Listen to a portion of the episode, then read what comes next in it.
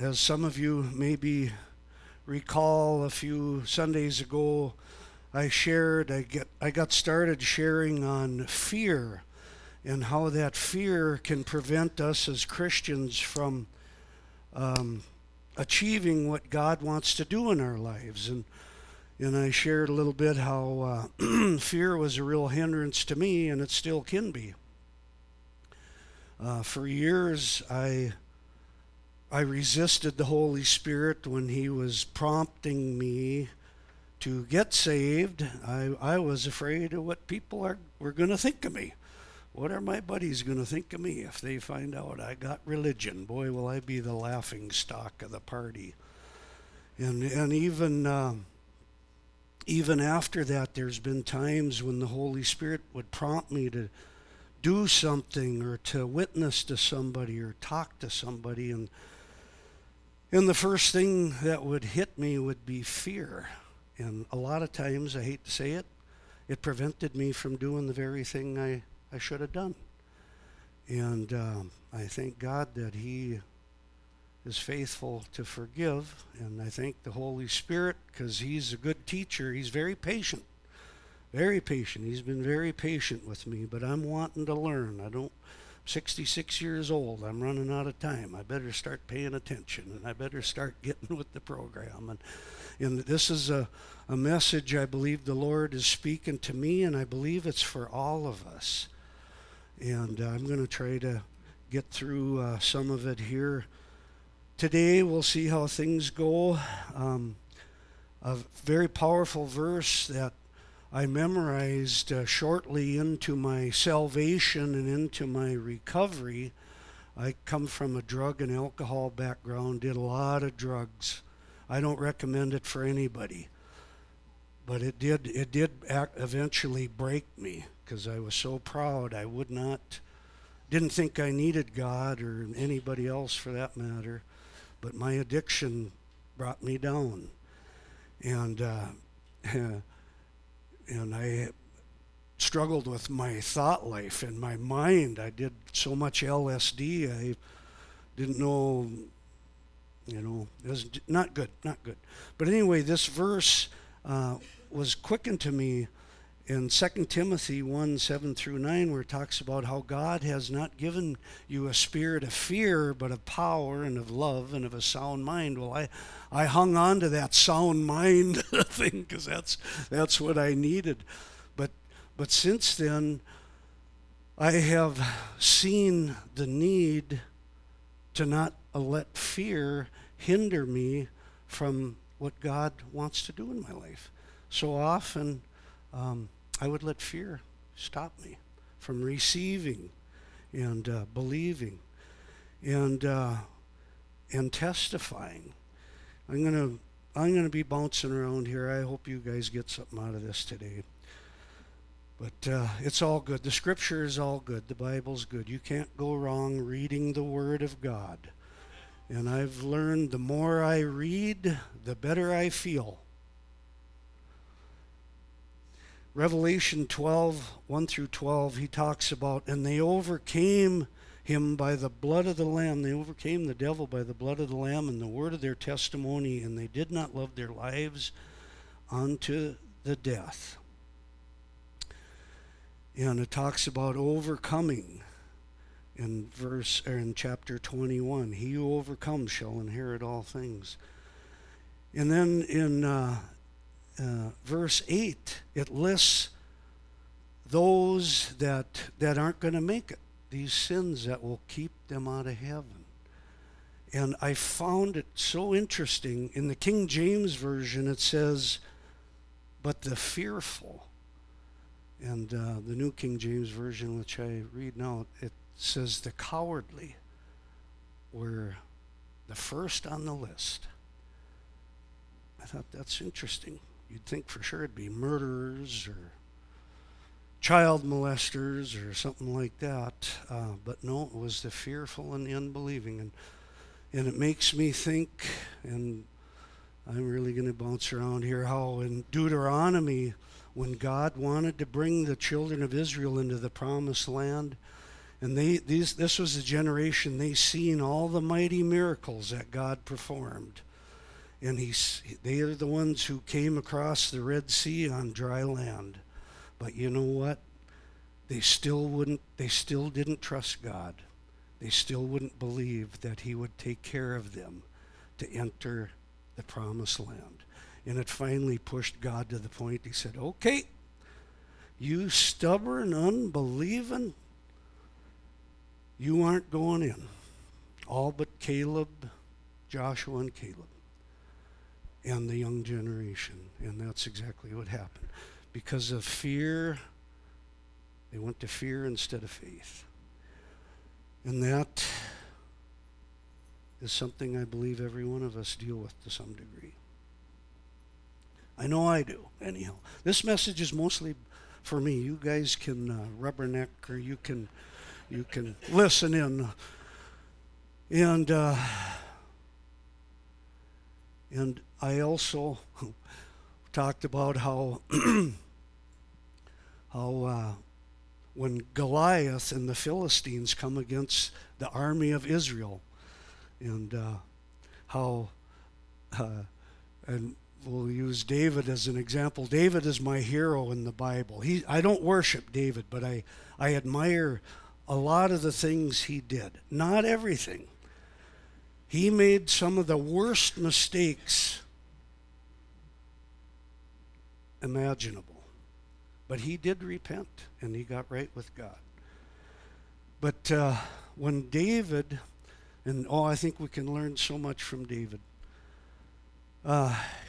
One day, his dad told him, he said, I want you to bring some lunch to your three older brothers and their officer, and then bring back report how things are going with the battle, with the war and whatnot. So David packed up all his stuff, and he left his sheep with a responsible person, because it was his job to take care of the sheep. And I think he took that job pretty seriously. I can just imagine when the lion and when the bear come to take one of the sheep, he probably figured, well, Pa told me to take care of the sheep, and I'm going to do it or die trying. And so he went, he tore off after the bear and the lion, two different episodes, and you know what? He got him back, and he killed him with his bare hands. And anyway, that's just a little side note. But anyhow, so David packed up the lunch for his brothers, and he head for the battlefield. And he could have been a little nervous, because I imagine there were wild animals. He'd already dealt with them, and they probably wouldn't have minded having the lunch he was packing, or they probably wouldn't have minded having him for lunch, for that matter. But he had already dealt with them. So I believe as he traveled, he had confidence in God that he didn't have to fear that what the animals could do with him. And I'm just reading a lot between the lines here, so you can take it or leave it. I can just imagine as David was traveling, he was worshiping, and he was praising, and he was meditating. He didn't have this thing to distract him, or a radio, or anything else like that. I believe he had cultivated a wonderful relationship with God at an early age. And I think that is a marvelous and a wonderful thing, and that's something that some of us are past that early age already. But if there's young people here today, and I hear reports every now and then, I hear some really good reports what God's doing in young people, and really it blesses me, and I know it blesses God even more, because there's no end to what God can do with a young person who's willing to start serving the Lord. And, okay, where was I?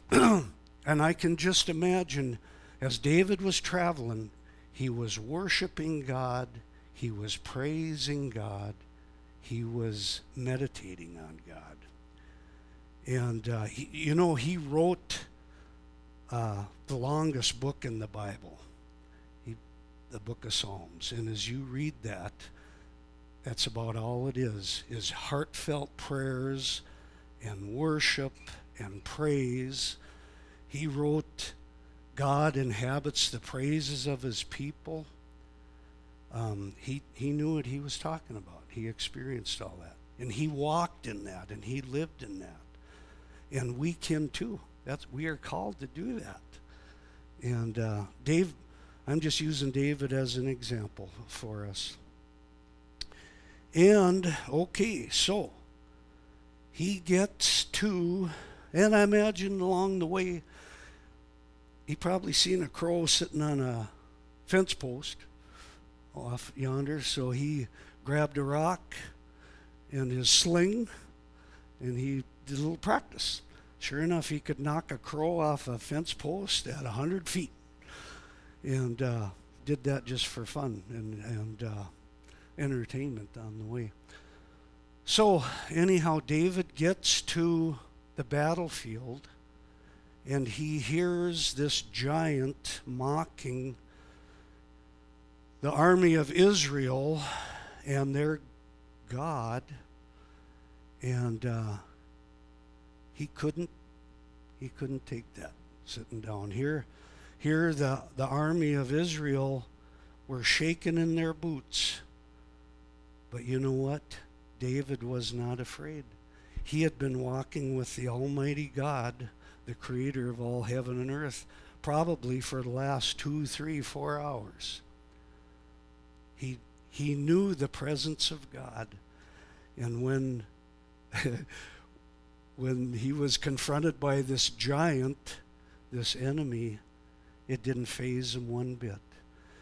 And saints, I believe that's the place where we as believers need to get to, where we are walking in that close fellowship and worship and prayer and meditating with God. When an enemy comes along, we don't have to be afraid. Because greater, the Bible says, greater is he that is in you than he that is in the world. We don't have to walk around like a bunch of whipped pups, because greater is he that is in us than he that is in the world. It even says that same Spirit that raised Christ from the dead now dwells in you. What power we have available to us, what power we can walk in when we walk in the Spirit, when we're close to God. David also referred it to he who dwells in the secret place of the Most High shall abide under the shadow of the Almighty. He knew what he was talking about. He knew what it was to walk, to live in that place. And I don't think he wanted to get out of that place. I think that's the place he wanted to remain. He's seen God protect and provide for him so many times. But you know what? He did fall out of that place. He later on, as he was elevated to king and to leadership and whatnot, he got distracted by this world, and he got out of that place. But as soon as he was confronted and repented, that's the very place he wanted to run back to. And God is inviting every one of us to that place. That's the place we need to live, the place we need to walk in, especially in these end times. There's so much.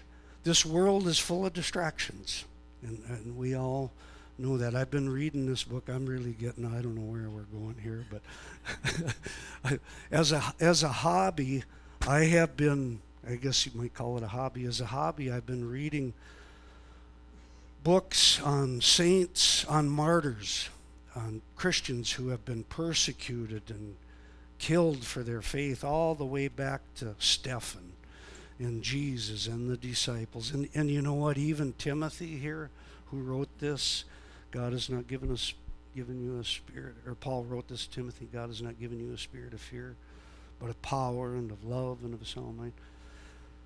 They killed him too. But those early believers and the church that's going on even today, we need to be mindful of our brothers and sisters. We don't really relate to it very well here, but over in communist and Muslim countries right now, there are Christians who are being persecuted and killed for their faith, for their walk. But a couple things I find really amazing about that is the love that they have for even their persecutors, that they walk in a love that I don't think I can hardly relate to. I haven't had that experience, but they do, and there, you know what? There ain't no lukewarm Christians in these countries, and I'm afraid the biggest problem, and Jeff touched on it in other ones, the biggest problem that we as believers in this country here is that we become lukewarm. We got it made. We got everything we need. When's the last time we missed a meal because we didn't have food? Or the last time we've been beaten to a pulp just because we witnessed to somebody? Or spent years and years in prison where they torture you and starve you. You know, it don't happen. It's hard for us to relate to it, but there are believers that are experiencing that right now, and we really need to keep them in our prayers and try to support ministries that are helping them. Anyhow, when we are walking in the Spirit, when we're filled with God, when we're spending time in the Word, you know, the old enemy, he's always trying to steal the seed. There's a parable of the sower, where the enemy's always trying to steal the seed. Well, my simple barnyard logic is, if somebody's stealing my seed, I'm going to keep getting more seed. I'm going to get more seed than he can steal. So I keep reading, keep spending time in the Word of God. And those of you who are young in the faith, you may be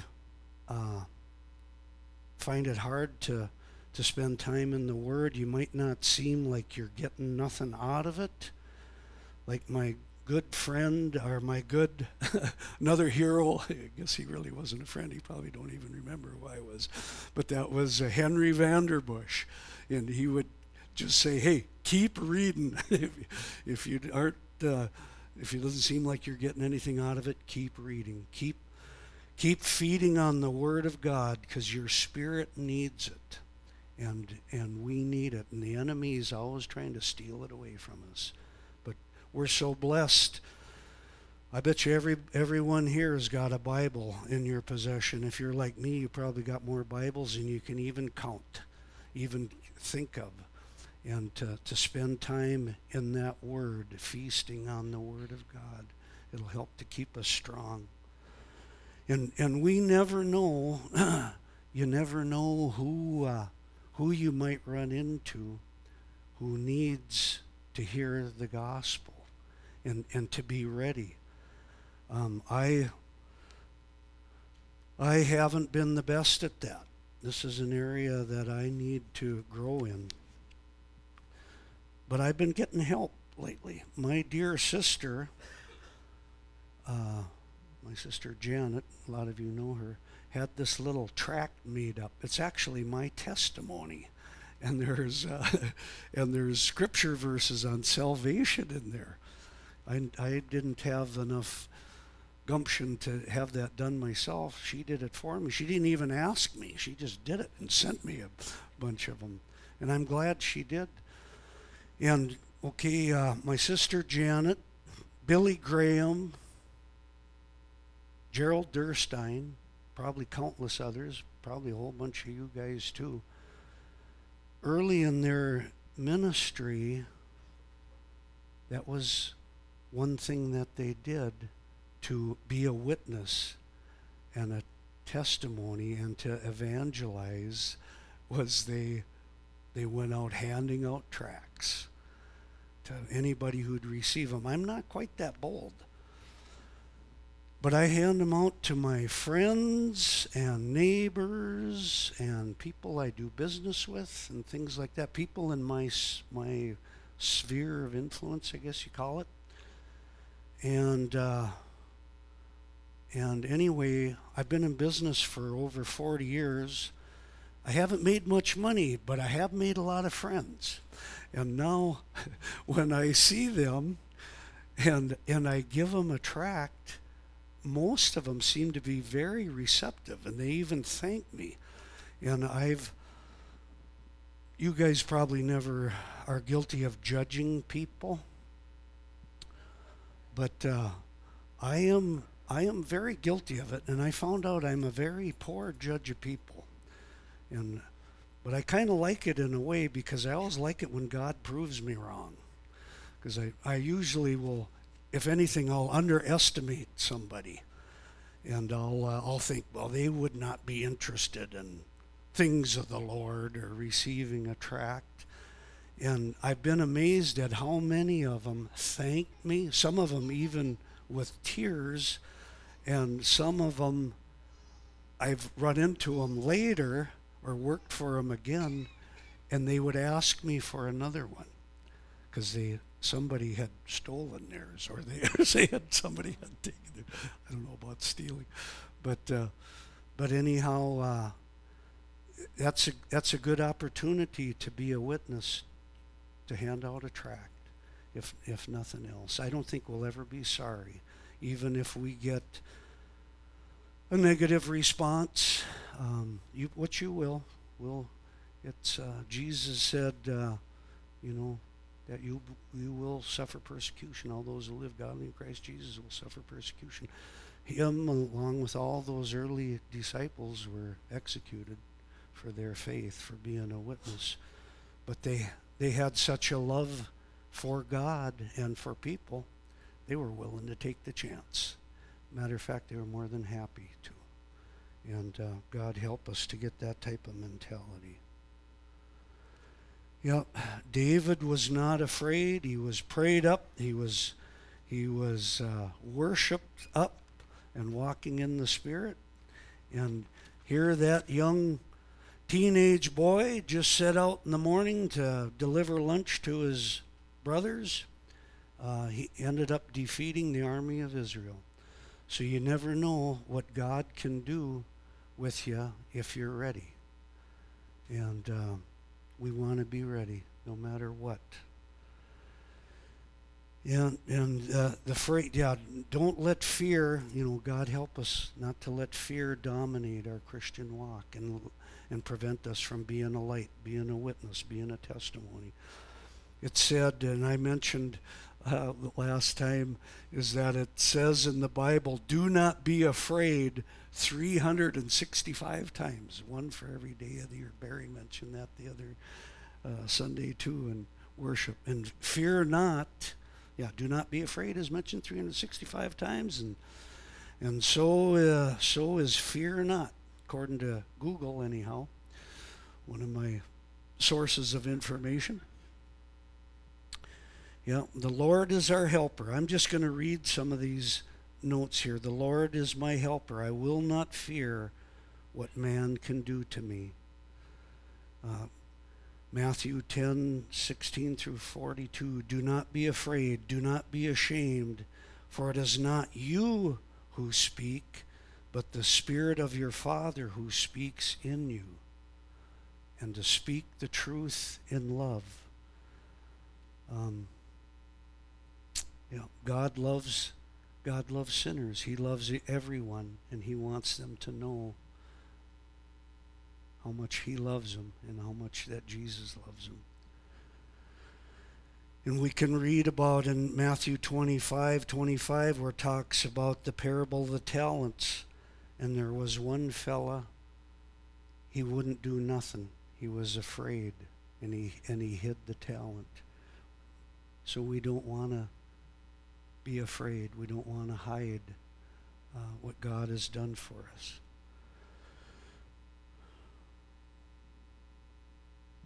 The spirit of Antichrist is in this world. It wants to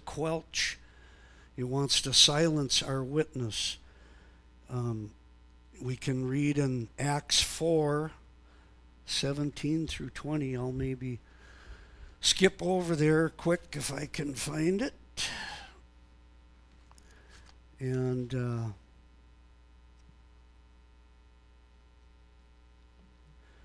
this was when Peter and John healed the lame man in the temple.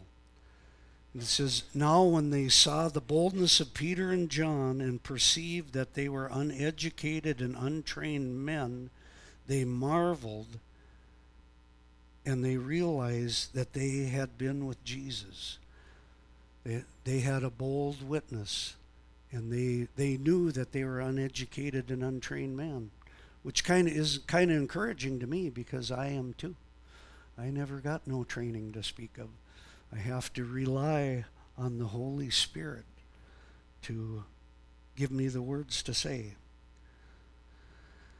Okay, and then they went on to say, but so that it spreads no further among the people, let us severely threaten them that from now on they speak no more in this man's name. So they called them and commanded them not to speak at all nor teach in the name of Jesus.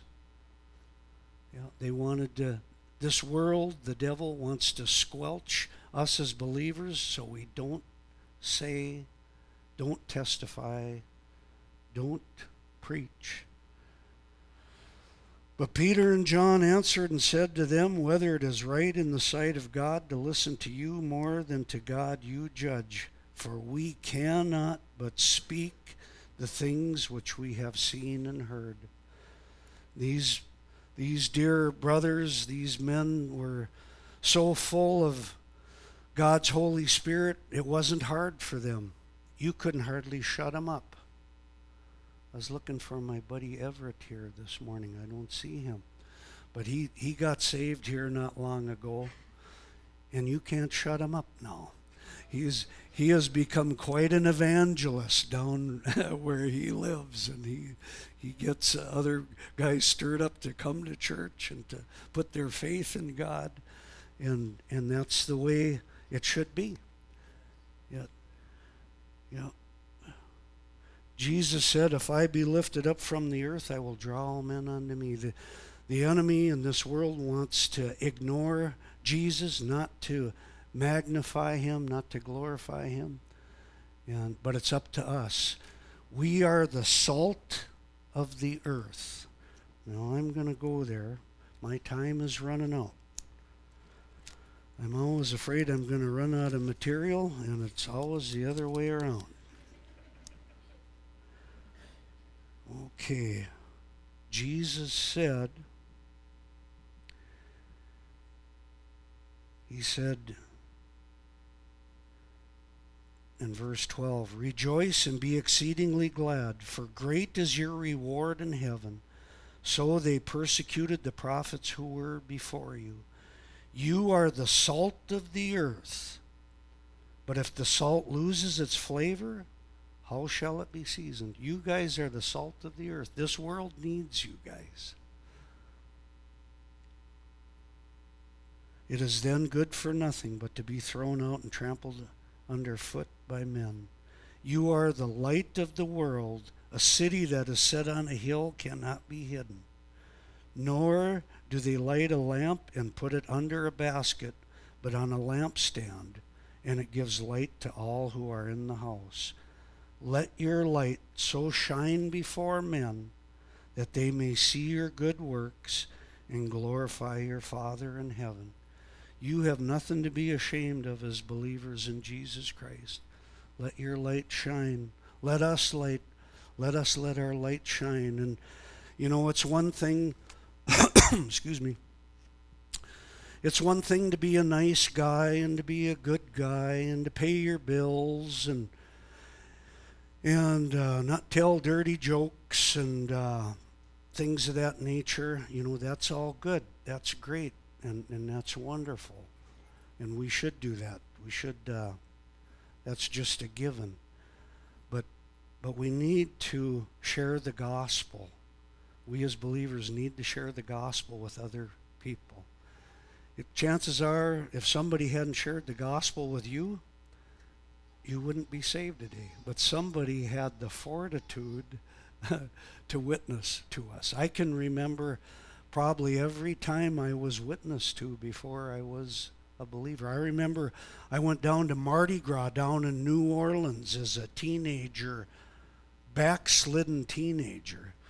And I remember, I believe it was Youth for Christ would be walking through the streets with a megaphone in one hand, pulling a kid's wagon with the other, full of tracts, and there might have been Bibles in there, and they were preaching, repent and receive Christ. You could hear them for blocks away.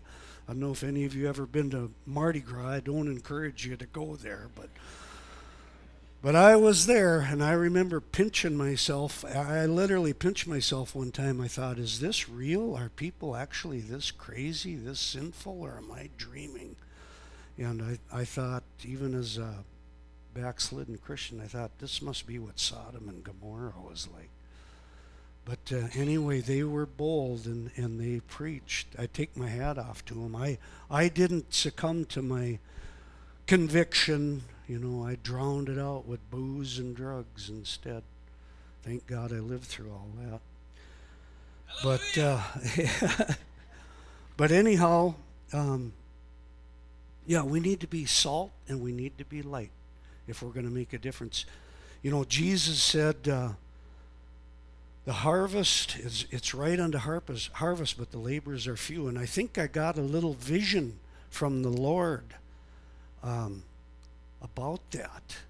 And in that vision, I saw a fella standing in this big wheat field. And he was just standing there, and sure enough, it was harvest time. It was white. And he was just standing there. He wouldn't even reach down to pick up a head of wheat right by him. And I thought, what's the matter with that guy? Is he that lazy? Is he retarded? And I believe the Holy Spirit, he said, you know, that's the way it is with a lot of believers. We're standing right in the harvest field, and we won't take the time to even reach those who are right close to us. And I encourage all of us, this is what I've been receiving. I need to reach my neighbors, my kinfolk that don't know the Lord, people that I have worked for, friends. This is another little vision I believe I received, and that was going to heaven, which is a wonderful, glorious thing. And I was received into heaven. But the angel, or whoever it was, started quoting names to me. Did you know this one, and this one, and this one, and this one? And I said, yeah. Yeah, I worked with that fella for 20 years, or that guy lived just down the road from me, or yeah, that was a relative of mine.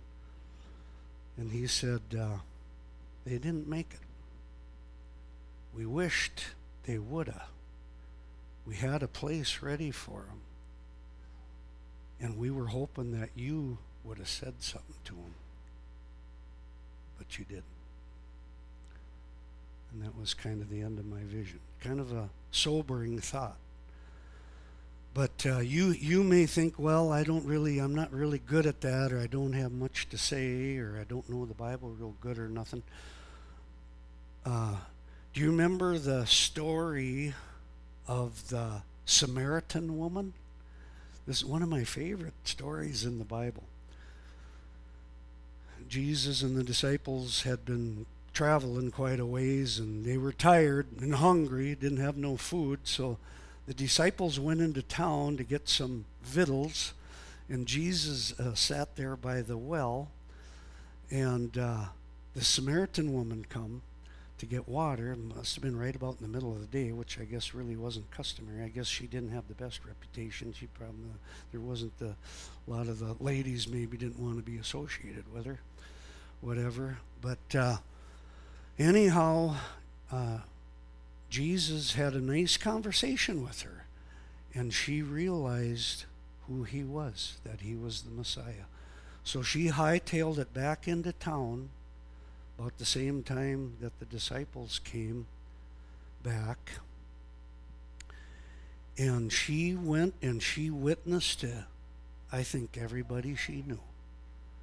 Friends and neighbors and relatives, anybody she could bump into. She didn't have a cell phone, so she maybe went knocking door to door. She was really excited about this experience she had with Jesus. And it sounds like about half the town came back out because they wanted to meet Jesus too. Well, that woman's testimony had a wonderful influence. And those townspeople, they begged Jesus to stick around. Can you stay with us? And your testimony as a believer is powerful. And you don't want to be ashamed of it. You don't want to be afraid to use it. Because every believer has a testimony, and it blesses me so much to hear, you know, like on Celebrate Recovery Tuesday night, others, people who get up and share their testimony. And you've probably heard mine many times, but anyhow, I'm going to run you a little bit late here. Probably be a long time before Pastor lets me preach again, so I'm going to take advantage of it here. I'm going to read something that my dear brother and co-laborer here at the church had written down. I think it's part notes and part prophetic. And prophetic is part of the gift package that God has given to the church. And these it was reference to the conference that us leaders here, our church is affiliated with TrueBridge, and they have this conference. I imagine there'll be more of you going to it next year down in Marshall, Minnesota. And I'm going to try to read these quickly here. There's so much to be said here. And it was on boldness. The conference was on boldness, which is kind of the opposite of fear. And so bear with me for just a couple minutes here. Okay. This is what Chris had written down here. I should have him read it, but to save time, I'll read it myself. Be bold. We must be about our Father's business. Start moving. Jonathan and his armor bearer move in faith that God will act on. He used the example of Jonathan and his armor bearer. They went up, climbed up this mountain to fight with the Philistines. Total disadvantage, but they had faith in God. If they would step out in faith, that God would meet them and use them. And sure enough, it did. It blessed God so much, he even created an earthquake. That's something you can read about on your own if you like, in somewhere in the Bible.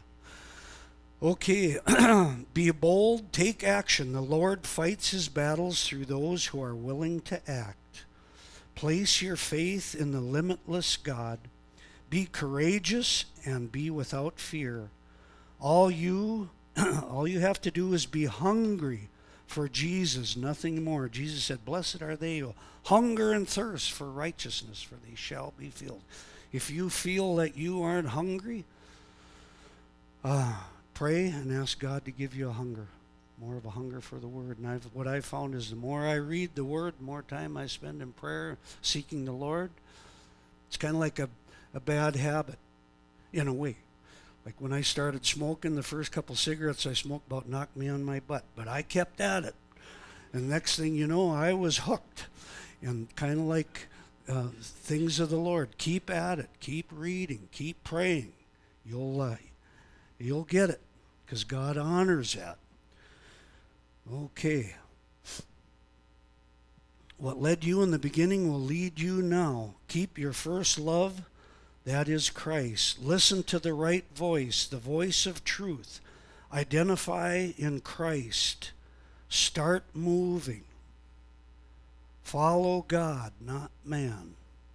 Live for God. Obey, praise, worship, and thank God continually. Be prepared and committed to God. Be truly consecrated to God. Share the gospel truth and speak it into others.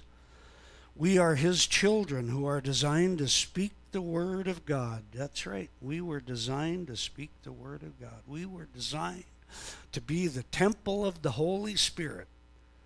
That might be kind of hard to fathom, but it's true. God desires to dwell in us. Okay. Be prepared for rejection by others and prepare yourself to take no offense from those who reject you in God's love. That Richard Wormbrand, those that were in prison there, they were tortured. How they retaliated, they just loved their torturers. They just kept pouring love back out to them. And it was the very thing that saved, that a lot of them were saved because of that. They seen that love. They experienced that love. Okay. Be prepared to defend yourself from the enemy. You have the sword of the Spirit. So face your fears. Take the fight to your enemy. In Christ, you always have the upper hand. Do not live your life from a place of defeat. Instead, live from the rock of victory. Be the hammer, not the nail. Your enemy is a mouse with a megaphone. Your enemy is an intimidator. You have the authority and the power to intimidate your intimidator. This authority and power was given to you by God. So use it. Do not waver. Hold your ground. Stand on the rock. Know who you are in Christ. Do not fear man. Patiently correct, rebuke if necessary. Try to encourage and give grace to others with a Christ-like love, not a worldly enabling love. Offer to others the life-changing truth that is backed by the power of God, so they can be healed. Put all your confidence in the Scripture. Believe what God says about you. If you do, you will have a supernatural Christian boldness that even the heathen will recognize. Your boldness will be different than the worldly boldness. People will see Jesus in you and also through you. The depth of your relationship with God has to be deep. It must be deep. To hear the voice of God, you must have a passionate, intimate relationship with Him. All of this relationship stuff takes time. And I encourage us all, shut the computer off, shut the TV off, shut the radio off. I drive some of the oldest junk you guys ever seen. Most of you would be ashamed to be seen riding in it. This old Dodge I got, I just love that old Dodge. I got it all geared up just the way I like it, but it's getting old. I've wore the radio out probably 3 times in it, and I didn't get around to replacing it this last time. And I love Christian music. I love listening to KFNW and whatnot. I give them 2 thumbs up. But I've noticed now that my radio don't work, I spend more time in prayer. My red chair now is that broken seat in that old Dodge. And I got a brown chair in my room, and I also got a little prayer shack that I built. Looks like a fish house. So I'm finding there's a lot of places to meet with God. I'm very fortunate that way. And there ain't no substitute for spending that quiet time with God. Not even my good preaching is nearly as good as spending that quiet time with God, because you know what? God is waiting for you. He loves your company, and he's waiting, wanting you to spend more time with him. Okay, I'll finish now. The depth of your relationship with God has to be deep. It must be deep. To hear the voice of God, you must have a passionate, intimate relationship with him. Submit yourself and lose yourself in his presence. Depend upon him always.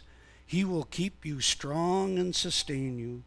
You must get rid of distractions. Prune off the dead branches so you can grow. Check yourself. Where are you at? Where am I at, God? Here's something that I check myself. Where am I at spiritually? How am I doing? Compared to last year or the year before, am I growing spiritually, or am I just flatlining? Am I just lukewarm?